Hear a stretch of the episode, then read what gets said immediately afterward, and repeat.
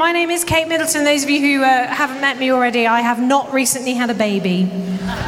We have this gag about me being Wills and she being Kate Middleton, but it's wearing a little bit thin, isn't it, really? We are the regular royal couple. Quite a long time, I know. So we, together with our friend Rob Wallows, psychiatrist, we run the Mind and Soul Foundation, which is, we've been going now for about 13 years. And we're a think tank around emotional mental health and Christian spirituality. So we started off dealing with more sort of, well, we deal with a whole range of mental and emotional health issues. And our ambition is to see better outcomes for Christians who are struggling with mental health or emotional health issues in the church. Yeah, and also to equip you guys for the work that you're doing in the community, because we know that one of the biggest needs that you'll be seeing wherever you work, schools, other work that you're doing, you will be coming across a lot of mental and emotional health needs. So we want to have great resources, great signposting to put you guys in touch with the information that you need. Kate, tell us what you thought about this morning. Oh man, this morning was awesome, wasn't it? Is anyone still wrecked from this morning? I feel like I need my own seminar just to get over this morning. I'll run that for you, my friend. Sit down, I'll run that for you. No, you don't want to miss out on this. We're going to have some amazing teaching from Kate in a minute. But, you know, I think the thing for me... we felt so passionate about mental and emotional health stuff for so long. And for me, it kind of just really hit home again that for us, the poor, our poor is people who are struggling with mental or emotional health problems. And we felt so renewed in our calling to that area of ministry. And I guess we want you to feel the same this morning. We want you to, this afternoon, we want you to feel passionate and renewed in your calling, but also to know that God hasn't called you to break you. God has called you to help remake others. And he wants to equip you for this incredible ministry in order that you can thrive in it and certainly survive in it, but certainly not burn out through it. 51% of EA pastors polled said that they were highly stressed and close to breakdown. And if you're a pastor, and many of you are pastors here, probably most of you are pastors of one kind or another, we need to address issues of our emotional mental health. And that begins with having the conversation. And it's never adequate just to have one conversation. We hope that today and maybe yesterday for many would have been the beginning of a conversation around mental and emotional health. We are so passionate about reducing stigma, aren't we? Yeah, absolutely. So we want to talk about emotional mental health, but we want to encourage you guys to be doing it too. And to be getting out there, to be getting stuck in, like was said this morning, that amazing message that the first thing you have to do to help the vulnerable and bring justice is just get in proximity to them. So we know there's loads of questions from many people working in local communities around, how much can I do that? What if I'm not a psychologist? What if I'm not a doctor? How can I do that? How can I get involved with people? And we hope to answer some of those questions later on. We've got we know a number of you already asked your questions. Sophie's going around with a bucket. If you've still got questions to ask, if we have a chance, we'd love you to just drop them down, chuck them in the bucket, just because the huge volumes of people, when we get to the end, we've only got about half an hour for those questions. So it's much easier for us to go through the bucket rapid fire and try and answer as many as we possibly can. So we're going to do that this afternoon, but it will be inadequate. You will hopefully have found one of these cards on your seat. If you've come in slightly later, maybe they've already gone, but it just gives you access to the Mind Soul Foundation website where all our resources are, and lots of your questions will already be answered. There's also something called the Mental Health Access Pack on there, which is for every church in the UK to be able to access a great PDF resource on every single major mental or emotional health problem that you might face in community. It gives you a theological approach and a great psychological, psychiatric approach and a great pastoral approach to supporting someone in recovery. So we wanted to build that for the church so you know where to go to in order to get a kind of holistic view on a kind of theological outlook, a psychological outlook, and a community-based pastoral outlook too. So we'd love you to check those resources out as we move forward. But most of all, we want to invite the Holy Spirit to equip us to the ministry that he's called us to. And without the Spirit of God working in our lives, we are ill-equipped. But with the Spirit of God working in our lives, we have really so much of what we need to do this ministry he's called us to. So why don't we pray as we begin, and then I'm going to hand over to Kate. Jesus, we want to thank you that you've called us the poor. We've received that calling again today. Maybe it's poverty in poor communities financially. Maybe it's in people who've been ostracized on the basis of race. And maybe it's areas of our country which are struggling with deprivation. Or maybe it's people who are struggling with emotional and mental health problems. Or maybe it's just us and we need your ministry to the poor right now in our own hearts. Whatever that ministry be, Lord, we pray your Holy Spirit would equip us for it. We know without you we are ill-equipped for the task that you've called us to. And we pray now that you'd fill us with your Holy Spirit. We thank you this morning for what we heard Brian teaching and for Immaculate and her incredible testimony of hope. And we pray, Lord, this church would be filled with the hope and the power of your Holy Spirit. Equip us for your calling to the poor in Jesus' name. Amen. Amen. Great, I'm going to hand over to you. Thanks, Will. Awesome. So thank you so much, you guys, for coming. And huge apologies to those of you who queued for like half an hour, 40 minutes yesterday and then didn't get in. But thank you so much for coming back. It's amazing to have a chance to talk to you guys as well. So I really appreciate your patience there. So a little bit of introduction. As Will said, I'm a psychologist. I started out as a medic, first of all, and then I ended up working for the church. So you have to have some sympathy for my parents who aren't from a Christian background. And my poor bewildered mother, who still has been heard to tell people at weddings that I'm a doctor, because if she says to me, it's just a lot less embarrassing, dear. So I work for the church. I'm officially 3/4 of my time as a pastor in our local church, just up the road in Hertfordshire. I have 2 kids, 1 husband, 1 cat. I also write books. I speak a lot. I do all of this. So if you're coming to this expecting to hear from me the magic solution of how to eradicate stress from your life, I have bad news. Well, the good news is there's probably still time to sneak out, go look at the bookstore, do something else. But that isn't a message I'm going to bring you, because my life is one of juggling lots of things. And I am excited about this life. I want to get the most out of it. And I want to release the most of what God has placed on me, what I know I'm carrying for him. And as a result, that means that stress is something that I constantly have to be thinking about and managing well. And that's what I want to talk about in this session. How do we as leaders manage and hold our stress really well? But before I do that, we need to start out with even just thinking about what do I mean? Because when I'm talking about stress as a medic, as a clinician, I might be thinking about something different to what you're thinking about. And our language around the topic of stress often reveals a misconception, I would say, about what stress is. So if it comes up in conversation, you'll hear phrases like my daughter is 13, my son is 6. We very cleverly decided to do sort of toddler tantrums and teenage tantrums at the same time. That was real good planning. But my daughter, who is 13, will often say to me, she'll say, "Mummy, stop stressing." And what does she mean? What she means is I'm emotional in that moment, usually frustrated. So she's talking about an emotional state. We'll talk about someone, we'll say, "Oh, he's really stressed out." What we mean is he's emotional, he's displaying something emotional. But for me, as a medic, as someone with a sort of scientific background, when I talk about stress, I'm referring to anything in your environment or your life in this moment that requires your brain or your body to adapt. So stress could be something about your physical environment. Today is a lovely day. It's not quite as hot as yesterday. But still, if you're in a space and it's really warm, that is physical stress to your body, because it has to try and balance your temperature and respond to that change in the atmosphere around you. That's a biological stress.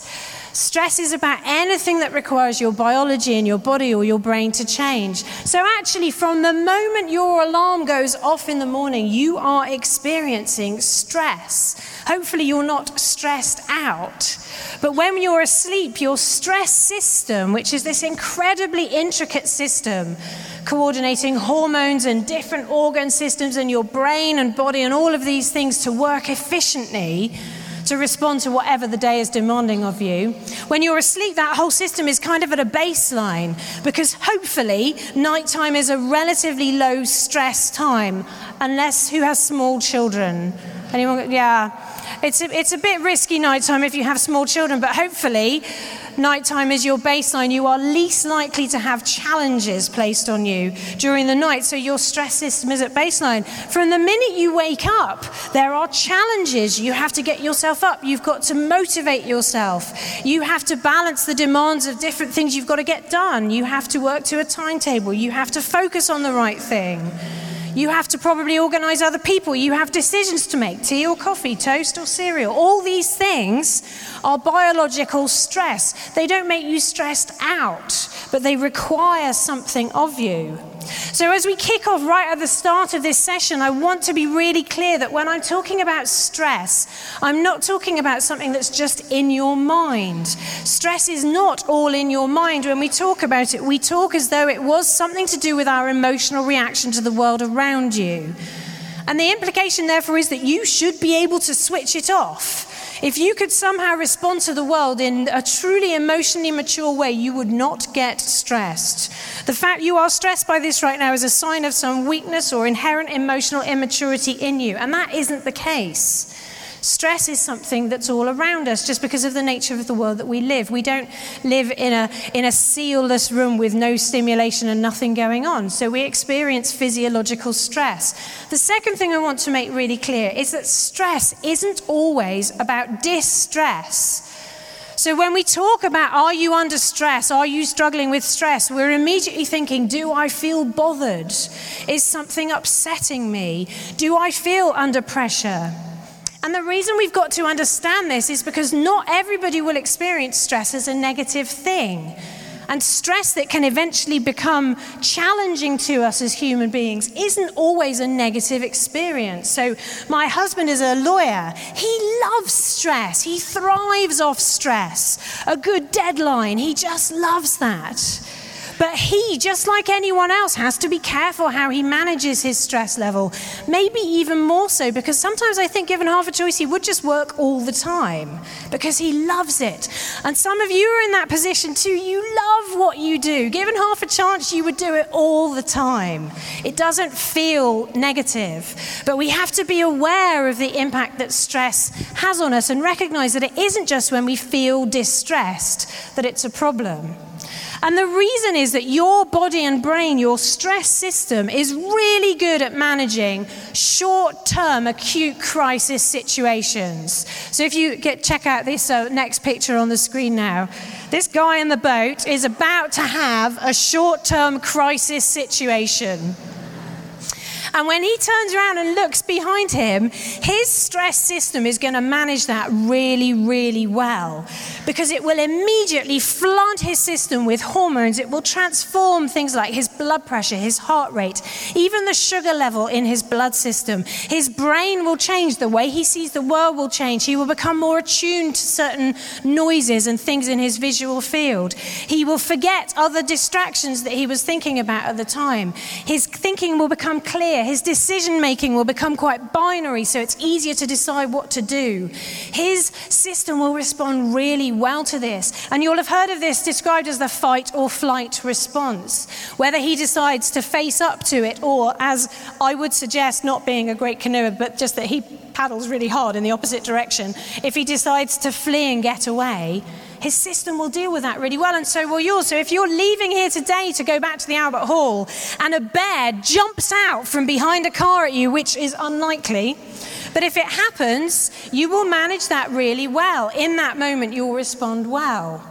The problem with your stress system is that the same system responds to different types of challenge, and our world is so complex now and is often very demanding over a sort of 24/7 period.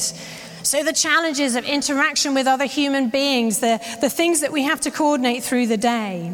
Many of these are not acute, momentary situations, and these trigger the same system. So things like, for example, commuting, traffic. Who has to sit in traffic like this a lot in the average week? Yeah. One of the things we know that is statistically most likely to raise your risk of struggling with stress is if your commute every day is longer than 45 minutes. Now, those of you living in or near London, probably everyone commutes that long. It's not that long. And we know some of these things that we do, they're not stressful in the moment. In fact, they're really boring. I drive a lot for work. It's boring. But for my brain, for my body, it is a stress challenge because I am coordinating so many different skills over such a long time. And actually, staying focused and concentrating when something's boring is physiologically stressful to your brain because it has to stay switched on when really it wants to switch off. Those of you who tried to stay awake through a seminar like this, hopefully no one's in this position now, but when you're really sleepy and you're trying not to doze off, has anyone ever done that? That's actually really stressful. Those of you who shift work or who do have kids who are keeping them up, if you're trying to stay awake when your brain wants to go to sleep, that is a physiological stress challenge. Other things that also trigger the same system. So workload, the demand that's on you. So I don't know who anyone's inbox looks like this one.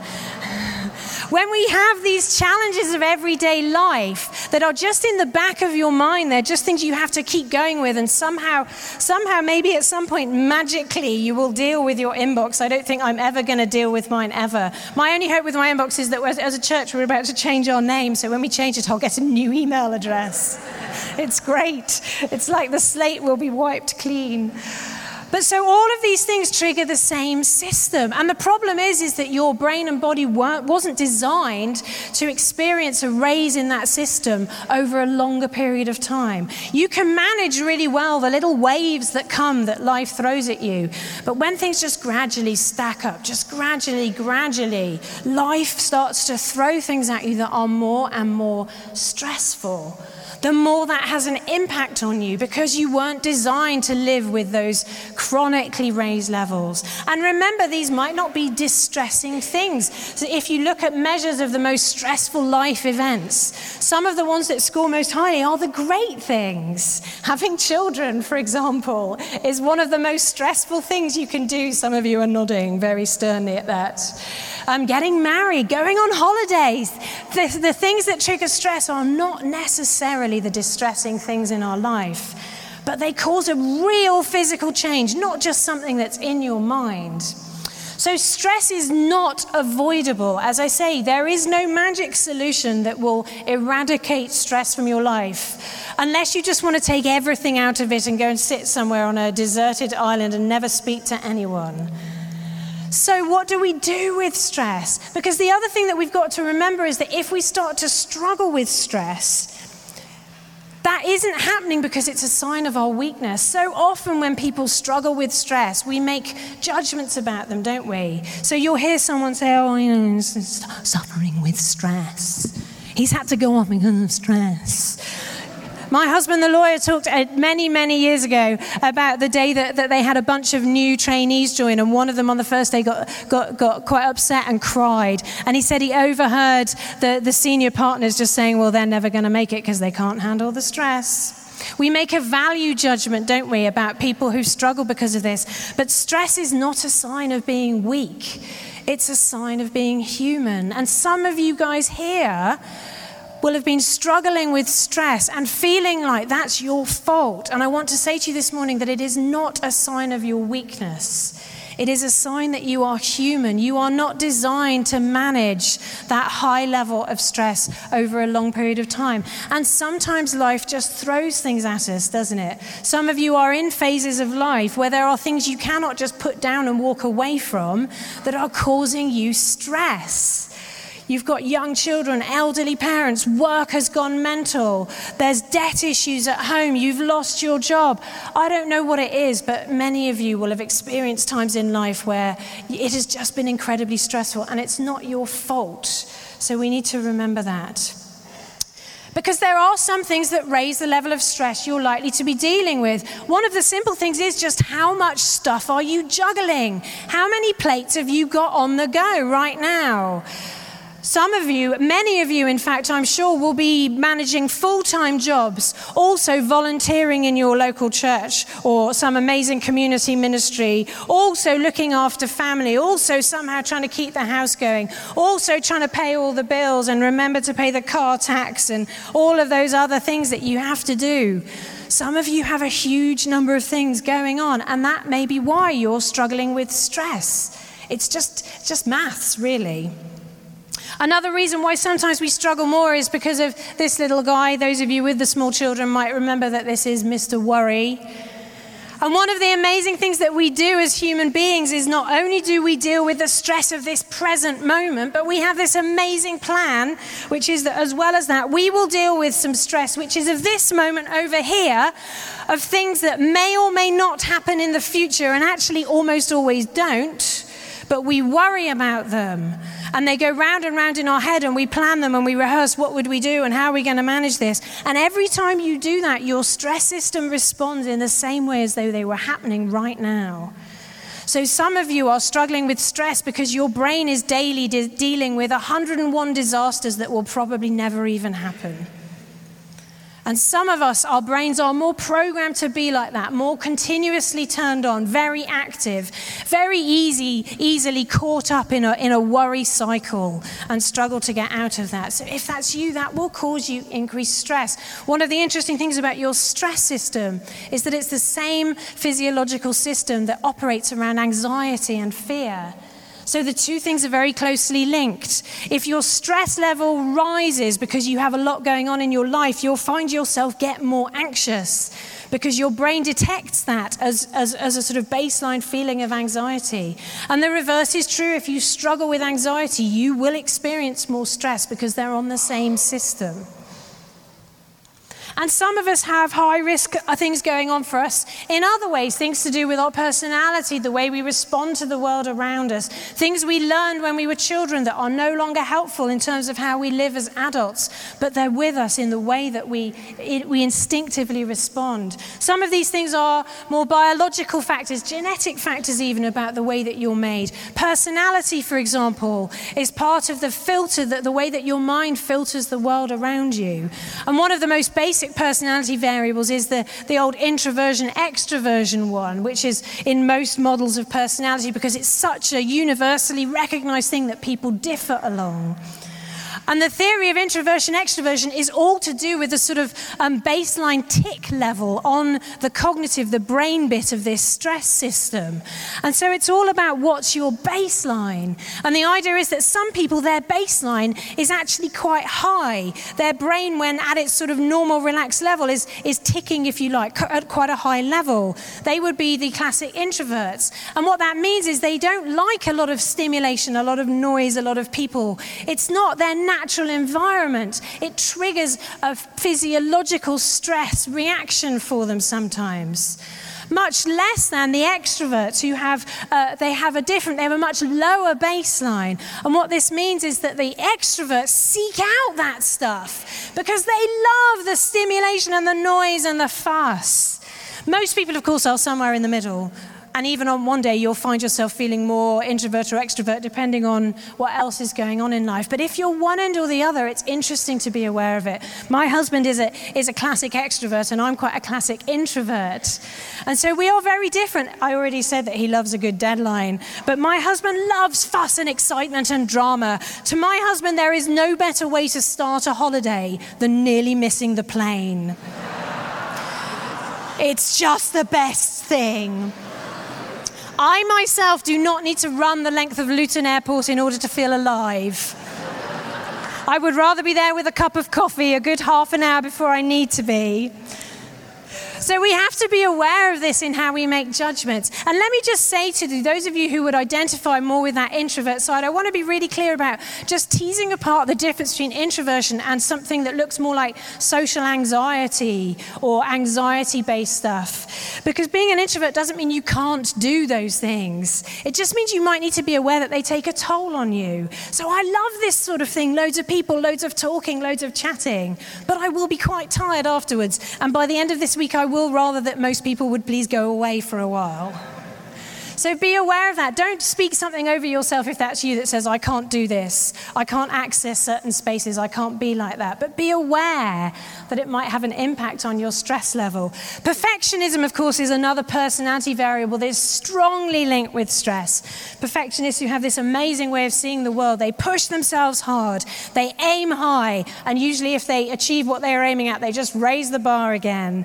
Perfectionism is linked with achieving great things, but it's also linked with the risk of struggling with stress and anxiety. So if that's you, be aware that sometimes the way you see the world might lead you to experience more stress and anxiety than other people. But perhaps the most common cause of stress in leadership, if we just move our minds to the challenge of leadership, and particularly in the church, is that what we think happens when we become leaders is that we somehow become superhuman. So we look at guys like some of the guys and ladies like we've heard speak on this, and we think, wow, those people are just, they're like superhuman people. But I have news for you, they're not. They are amazing people, but they're not superhuman. They're just as human as you or I. And we think somehow that when we become leaders, what should happen is that we become superhuman, somehow able to manage more than anybody else, able to push ourselves further, able to sidestep our human limitations. We read the story of the leaders who only sleep 3 hours a night, who work every single day. And we think, yes, I too must do that if I want to be a leader. And then we wonder why we're exhausted and we're struggling with stress and we feel like we've failed. But actually, there is no magic ticket when you accept leadership that suddenly transforms you into a super person. We need to recognize that we're all human. We need to know that burnout is a real risk for everyone. I have spoken to so many leaders who have experienced burnout, and you know, not one of them has come to me and said, oh yeah, I saw this coming, I always thought this would happen to me. Every single one of them has said, I never thought this would happen to me. I never thought I'd be the kind of person who would struggle with this. I never saw this coming. Many of them just woke up one day and couldn't do it anymore, just couldn't do it, and were utterly, utterly thrown by discovering that they did in fact have limits. So I want to talk about how we manage this challenge then as leaders, and particularly as leaders within the church, because I think it is particularly an issue for us. And I want to look at this verse from Romans 12:11, which I think is an amazing verse, which explains the dilemma and the problem that we have where stress is concerned, because of something amazing and God-given about the kind of people and we are and the kind of lives we lead. And I want to look at some of the original Greek words that are translated here in this verse and look at three things that we need to learn, therefore, as we think about this issue of stress. And the first one is to do with the word that's actually at the end of this verse, translated here as keep your spiritual fervor. And it's an amazing Greek word called zeo. It's this amazing word, the original Greek, because Greek is this fantastic expressive language. Literally, it has this meaning of burning hot. But it also has this sense of something that is bubbling over. It's about passion. It's about the overflowing life. Apparently in Greek, when you say it, not when I say it, but when someone who can actually speak Greek says it, it's onomatopoeic. It sounds like the sound of boiling water. It's the sense of something bubbling over with excitement. I like to think of it as when you pour a glass of champagne and you're a bit too enthusiastic and it just bubbles over. That's what we are called to be as leaders of faith, as people following Jesus' example, as people who want to change our communities. It was Steve Jobs who said, people of passion can change the community, can change the world. And we want to be people who change the world, don't we? And we've heard so much already in this conference about passion. The guys from VU Church yesterday talked about the pursuit of passion as one of their aims.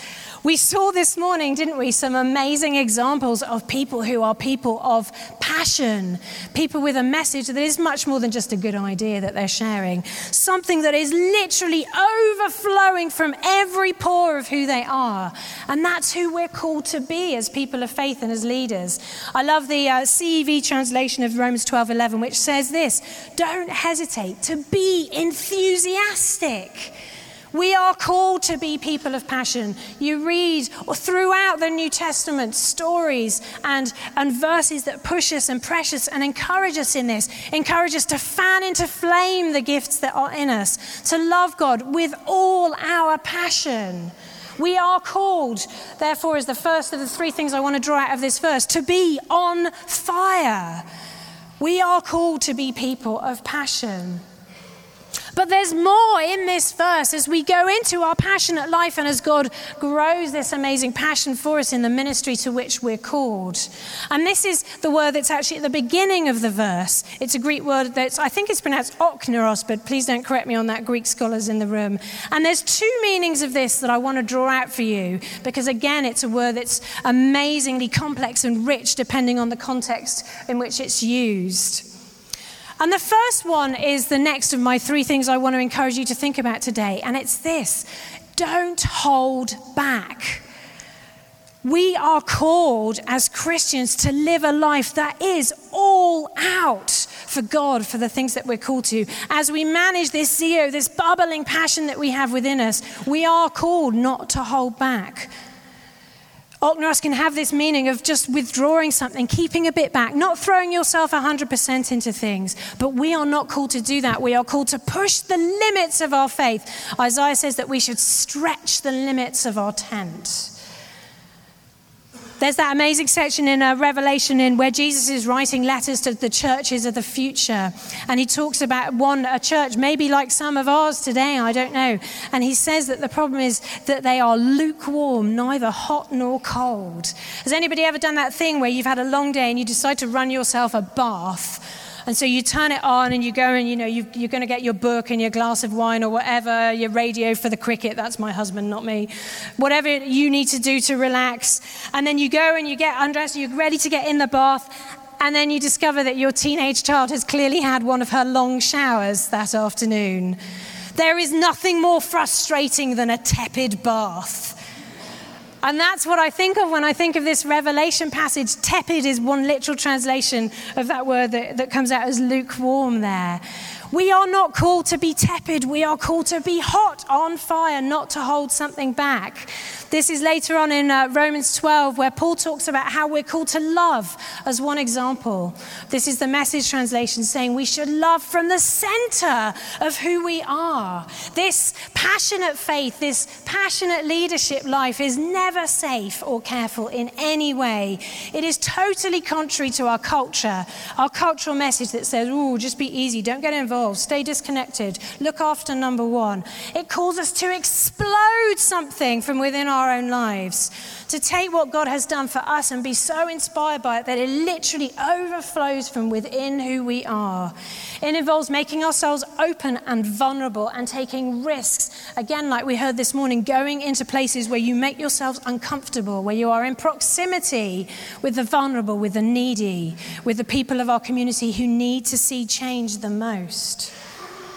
So if you hold back, not only do you miss out, but the world misses out. And we have to recognize as leaders, this means something for our stress levels. Because if we are constantly pushing the limits, constantly stepping out of our comfort zone, if we follow the call like Peter did to get out of the boat, we put ourselves in situations where we will experience anxiety and stress. So we need to be really good at managing that. If we're going to follow this call not to hold back, to be all out for the God who's called us and who has transformed our own lives. The third thing I want to talk about, though, is perhaps the most important thing as we sit here and we think about this. And it's another meaning of that word, oknaros, and it's this. It's don't lose your energy. And we are called not to lose the original passion and energy and fire that we had when we started this leadership journey, this ministry journey, this faith journey, this calling that we felt God placed upon us. And the Message translation of that Romans 12:11 verse puts this very starkly. It says, don't burn out. Keep yourself fueled and aflame. And we need to recognize as we're called to whatever it is that we feel called to as people of faith, as leaders, as those ministering to those in need, that we are called to be all out for God, but we are not called to burn out for God. Too often I've heard people stand on platforms like this and in well-meaning ways, full of passion, shout, I'm going to burn out for God. And I want to say, no, that is not what you're called to do. Why? Because if the ministry that God has called you to is as important as you feel it is, if the passion you have from God means anything, it means that you need to still be doing this in 10 years' time. I don't look at the guys who spoke this morning, someone like Brian who spoke this morning, and think, oh, yeah, well, that's fine. If he's burned out in 3 years, we've lost nothing. He needs to still be doing that.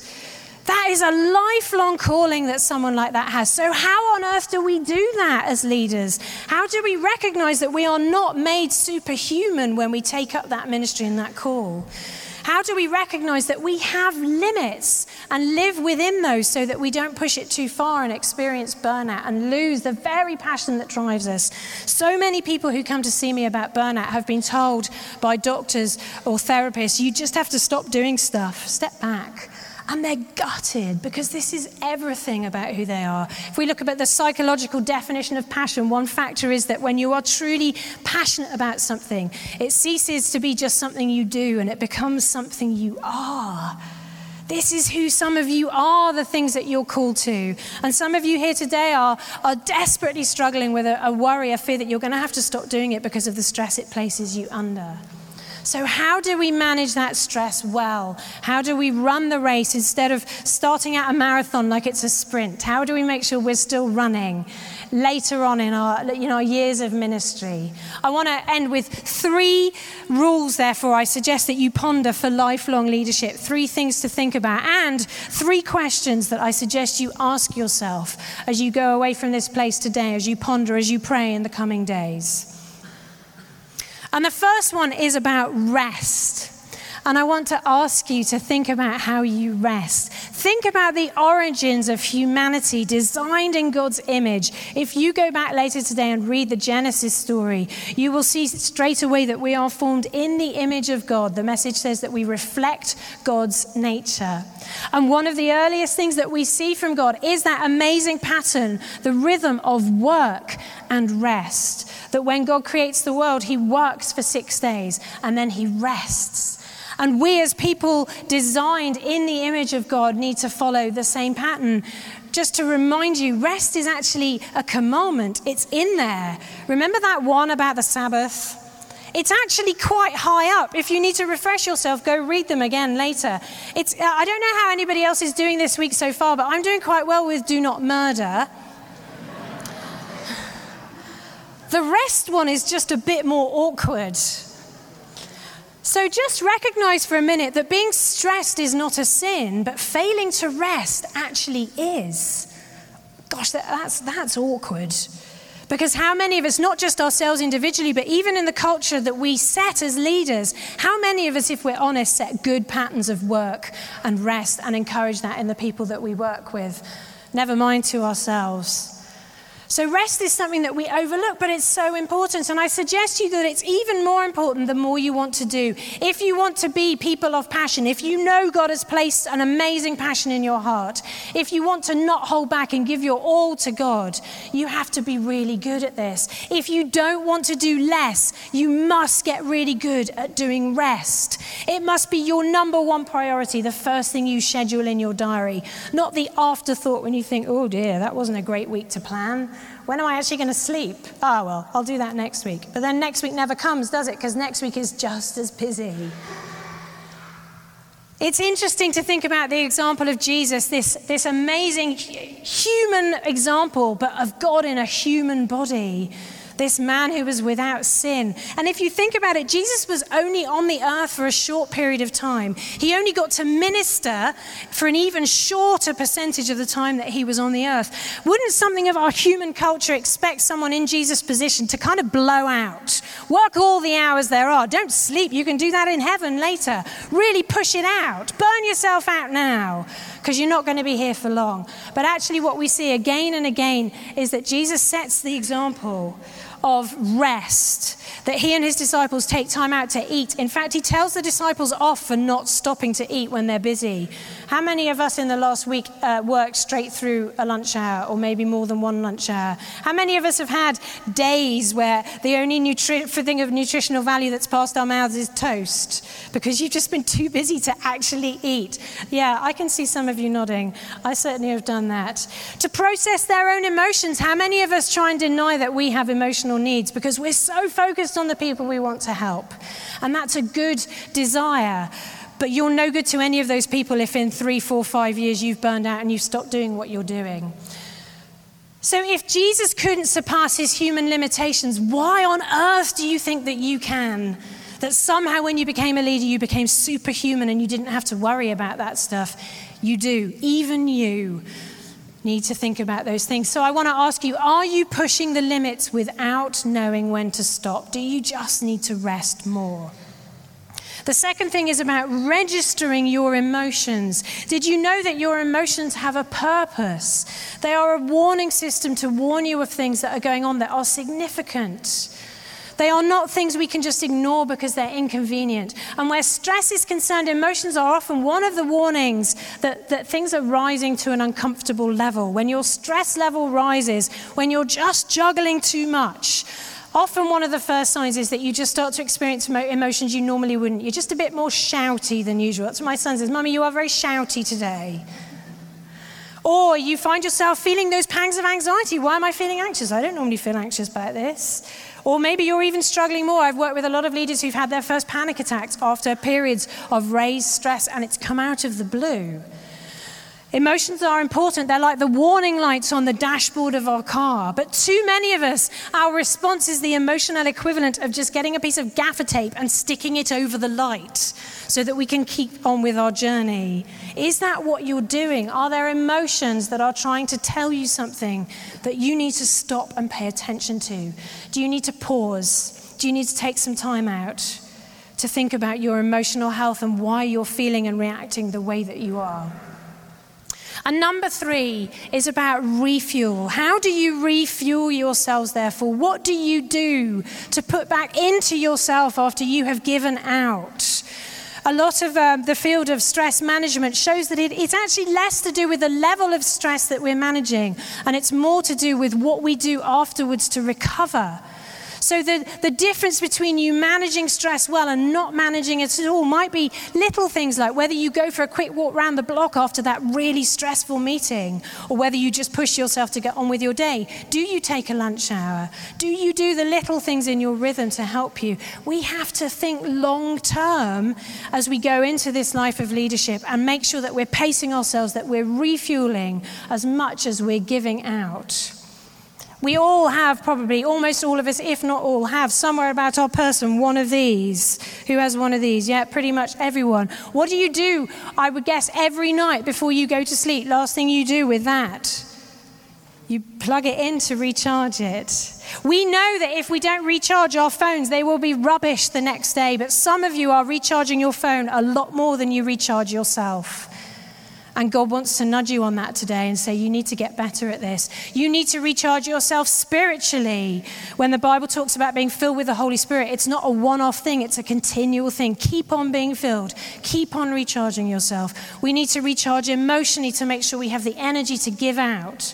We need to recharge physically in rest and relaxation so that we don't exhaust ourselves, so that we can still be doing this in 10 years because it really matters. So I want to leave you today just to ponder this, and with one last amazing, awesome truth about how God turns on its head the superhuman thing. Because we live in a culture that does yearn for superheroes. There are so many superhero movies out at the moment, aren't there? So many you could go and see. As a culture, we are looking for something superhuman. But the message of the Bible, as we've already heard once today, is that actually we are strongest when we are weakest, because it's not us who's doing what we're doing.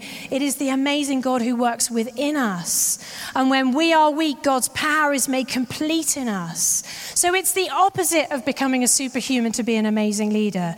It's about appreciating our frailties, our weaknesses, our limitations as humans. So I want to encourage you to ponder, what is driving you now? Is it this type of, this God-given zeo type enthusiasm and passion that drives you, something that comes from outside of you that flows through you?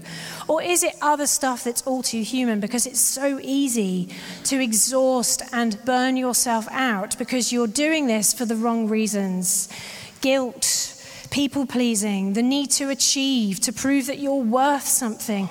All of these are so easy to get caught up in as leaders, but all of them carry a huge risk. If you're trying to fuel your own ministry, you are placing yourself at great risk, because it's God who works within you. So remember, as we finish, it isn't you who's called to pull off all the amazing things that you want to see happen. It isn't you who's called to change your community. It's the God who works within you. So your calling as a leader doesn't make you superhuman, but it does give you the opportunity to be a vessel, to take your ordinary and to carry something because of what God does in you that flows out as extraordinary to bring change to the people and the places around you. So let's carry this well, but most importantly, let's carry it for the long term, because we want to see the maximum of what you're carrying for God released for the people who need it the most. Let's take a minute to pray, okay? Father God, we thank you so much for every person in this room, for the passion that is represented in this place, for the things that people are carrying for you. Lord God, we pray the maximum release of those things for these people, that they will be people who can change communities, who can go out and change the world for you. But we also pray wisdom, Lord God, and the power and grace of your Holy Spirit, that none of them would be trying to do it by their own power, by their own strength. We pray for those who are managing right now things that life is throwing, stresses and demands that are outside of their capacity as a human to manage them. We just pray that you would minister them right now. Lord God, we are humans with limitations, but we long to serve you in the most effective way, and we thank you for the privilege of being able to be part of your amazing plan for this world. So, Lord God, we pray for everyone in this room that they would still be doing what they love to do in 5, 10, 15, 20 years' time, because they carry that well. We ask that you bless them today in Jesus' name. Amen. Amen.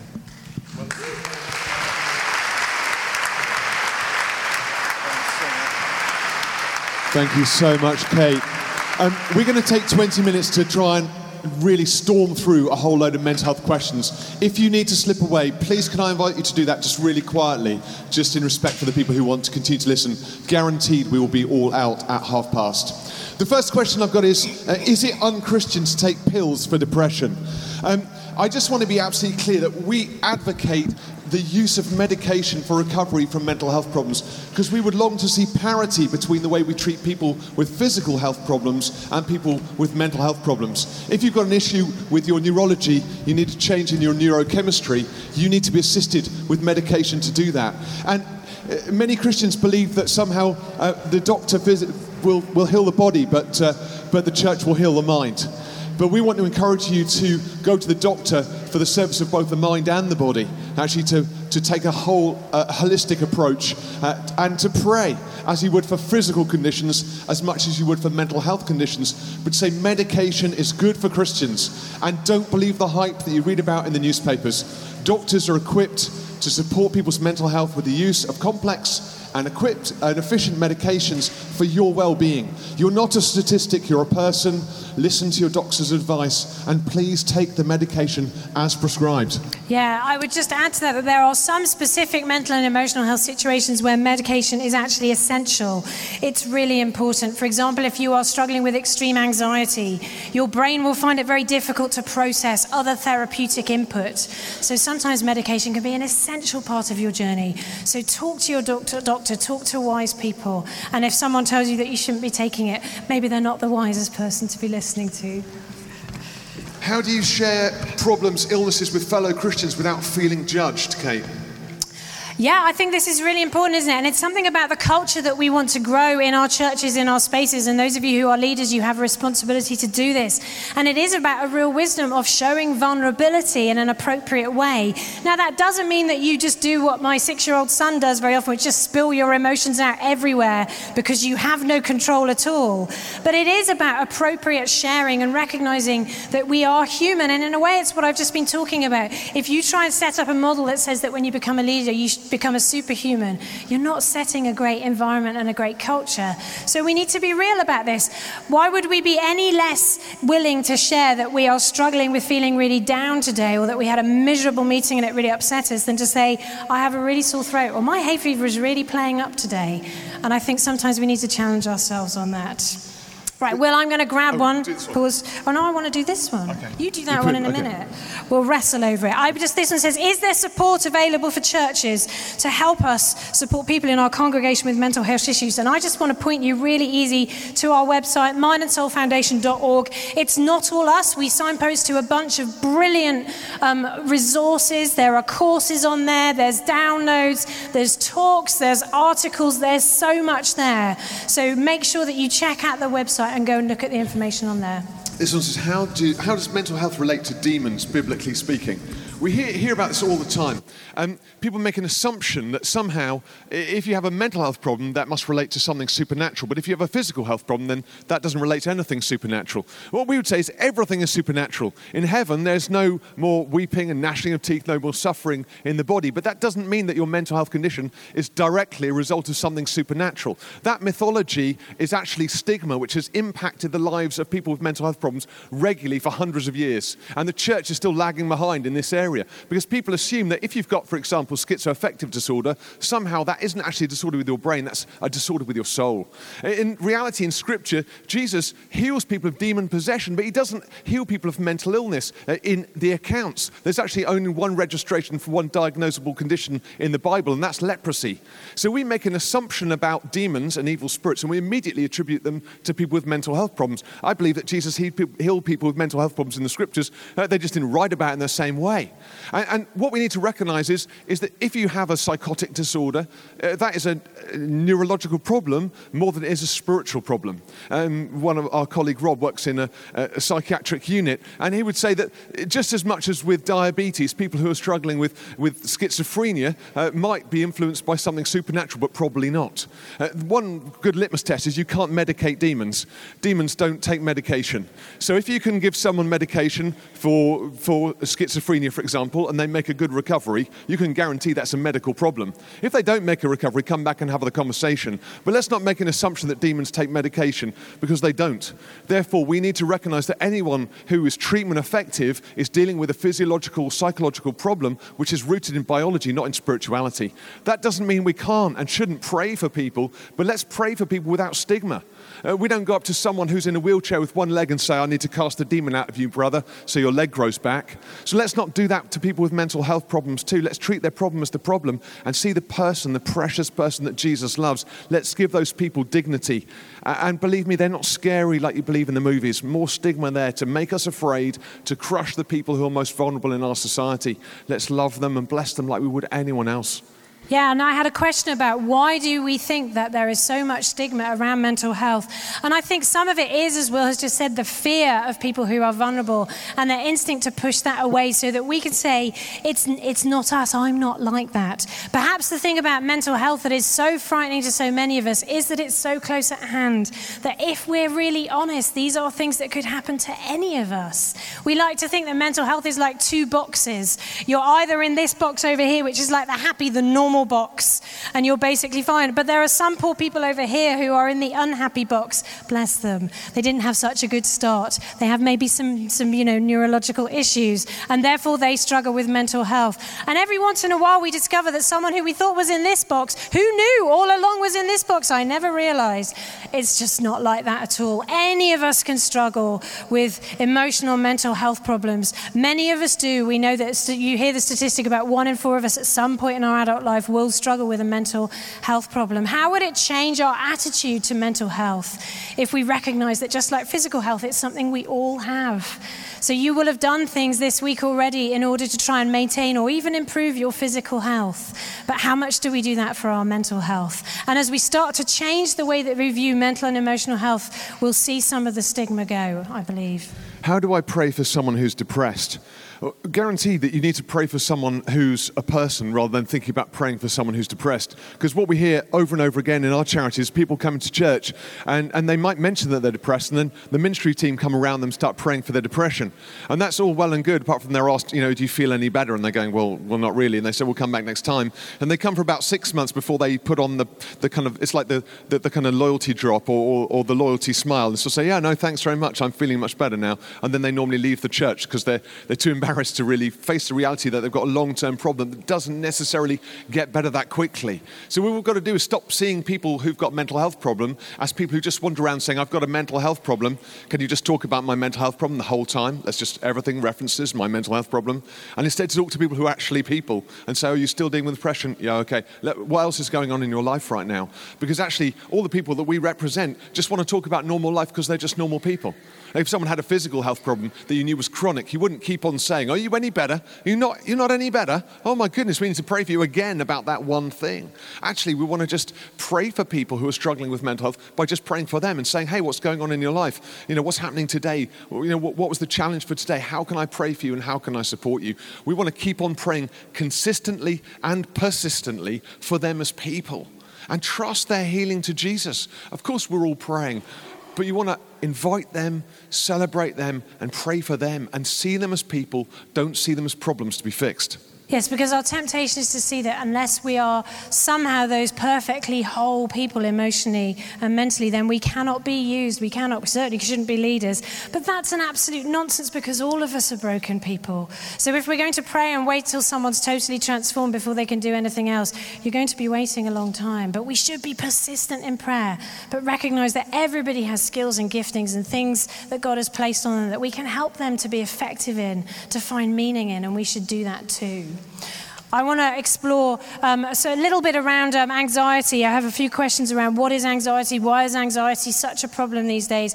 That really is a whole other seminar for another year. There's loads of stuff on the website about it, so do look. But I think there's two main issues with anxiety, and one is our misunderstanding of what anxiety is. At its root, anxiety is not a mental health problem. It's an essential human emotion. Anxiety is what saves your life when you step out into the road and there's a car coming. Anxiety is what encourages you to keep healthy boundaries around yourself and the people you love. It is a good thing and a vital thing. People who have lost the normal experience of anxiety in the ways their brains work are utterly crippled by that loss. They can't function. So we know that anxiety is an essential thing, and we need to recognize, therefore, that when it's become a problem, our approach shouldn't just be about trying to eradicate it completely and somehow live a life anxiety-free, because there is no such thing. And again, I would encourage you that the more, as leaders, as people of faith, the more we follow God's call, we will experience some anxiety, so we need to recognize that as a reality. The other big problem with anxiety, though, is our instinctive reaction to it. So if you have a bad experience one day and maybe you're walking down the street and a dog attacks you, what's the next? And then the next day you're walking down the street and there's another dog that looks very similar. What do? You cross the road. You avoid the dog because in your brain is saying the last time we encountered this sort of thing, something bad happened. Your brain has linked that thing with a bad outcome. So you avoid it. And in that moment, that's the simplest thing to do because it reduces your anxiety. But the problem is every time you avoid a dog after that, somewhere in your mind you start believing that the only reason the bad thing didn't happen is because you avoided the dog. And so actually your fear of dogs does not go away or get smaller. It gets bigger and bigger and bigger because as time goes on, you start to believe that if you ever did encounter a dog, the worst would definitely happen. And so your fear grows. And that's that model of how fear so quickly grows and steals ground from us is at the root of most problems with anxiety. Because you know how it is when you get a bit, we all get a bit worried. Have we locked the car? Have we remembered to do something? Did we remember to lock the house up at night? Did we leave the gas on? These sorts of natural little worries that go through our mind. And what do? You go and check that you didn't because it controls your anxiety.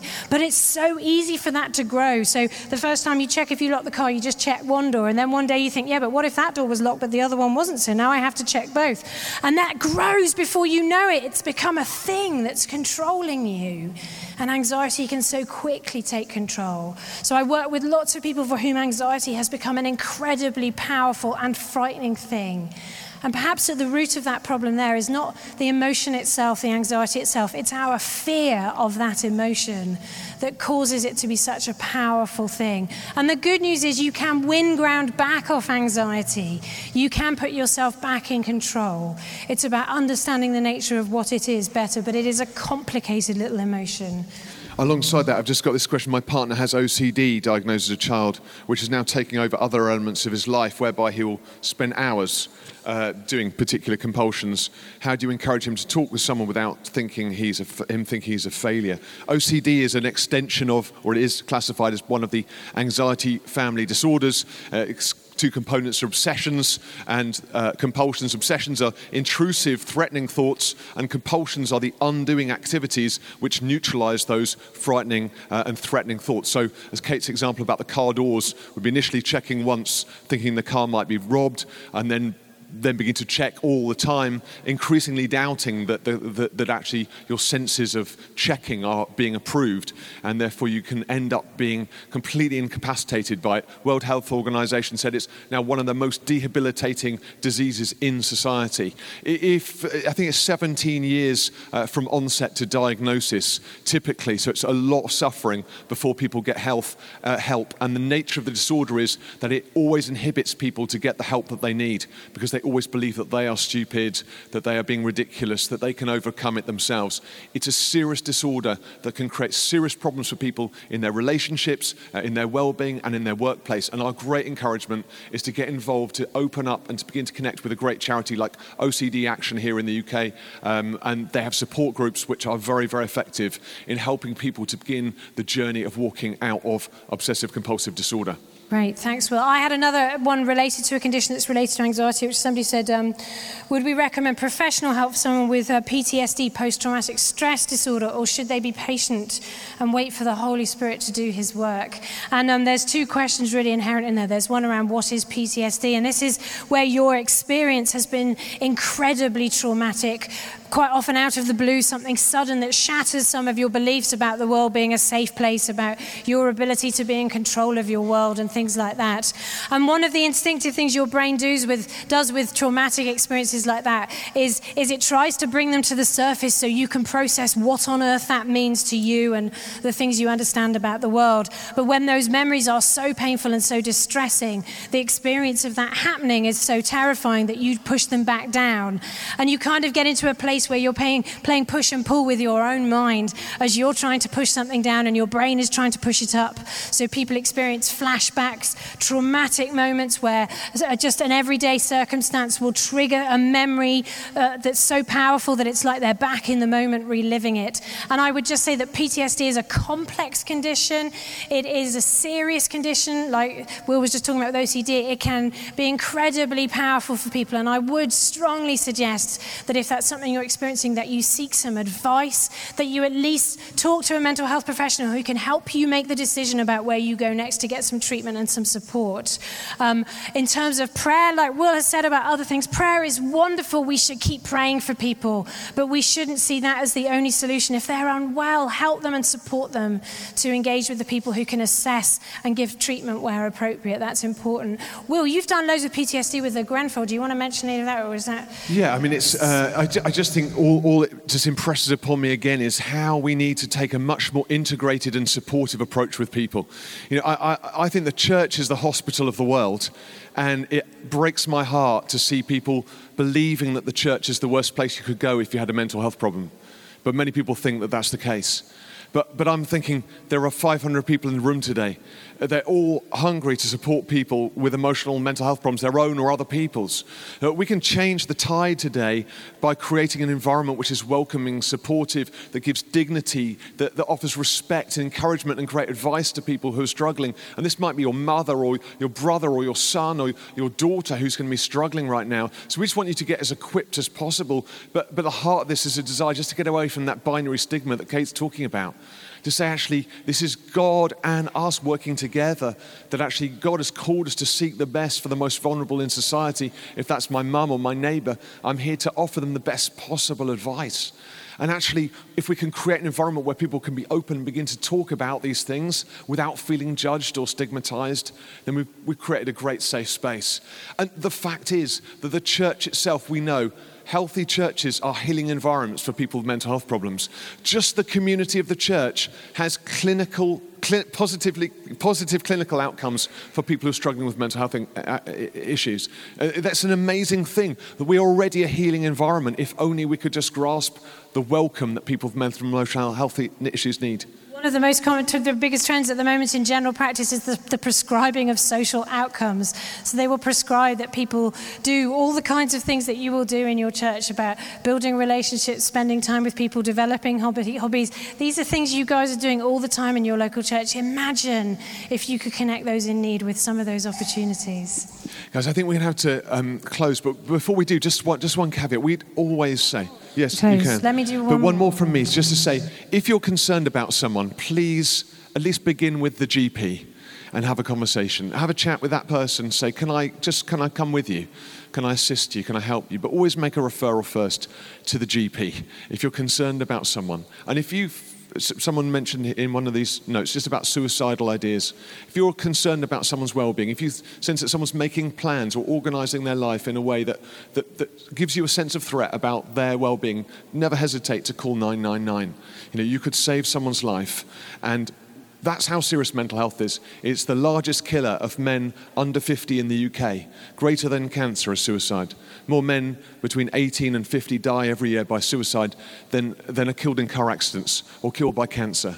So we have to take mental health seriously because it's a life or death issue for many people in our society. Yeah, well, funny enough, it was the same question, basically. Someone saying, how do I help someone who doesn't think that they have a problem? If I'm concerned about someone, what do I do? And there's a similar question saying, what do you class as normal with regards to mental health? So whether you're concerned about yourself or someone else and you're wondering, is this a problem, is it not? How do I get help?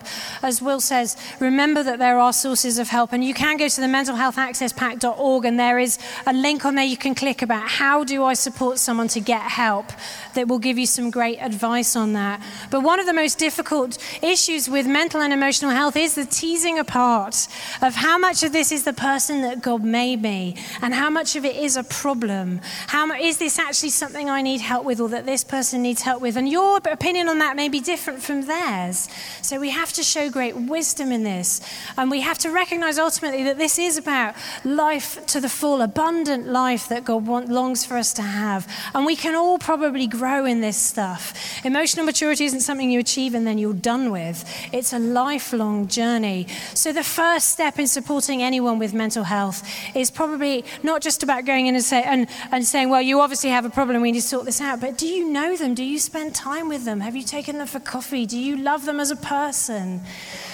Do you get into that proximity with them? Because only once you've formed a relationship with someone do you then have the permission to try and help them to deal with something so much bigger. And like Will says, the GP is often the best place to start, but that may be the hardest step that someone who is struggling with emotional and mental health problems ever takes, walking through that door.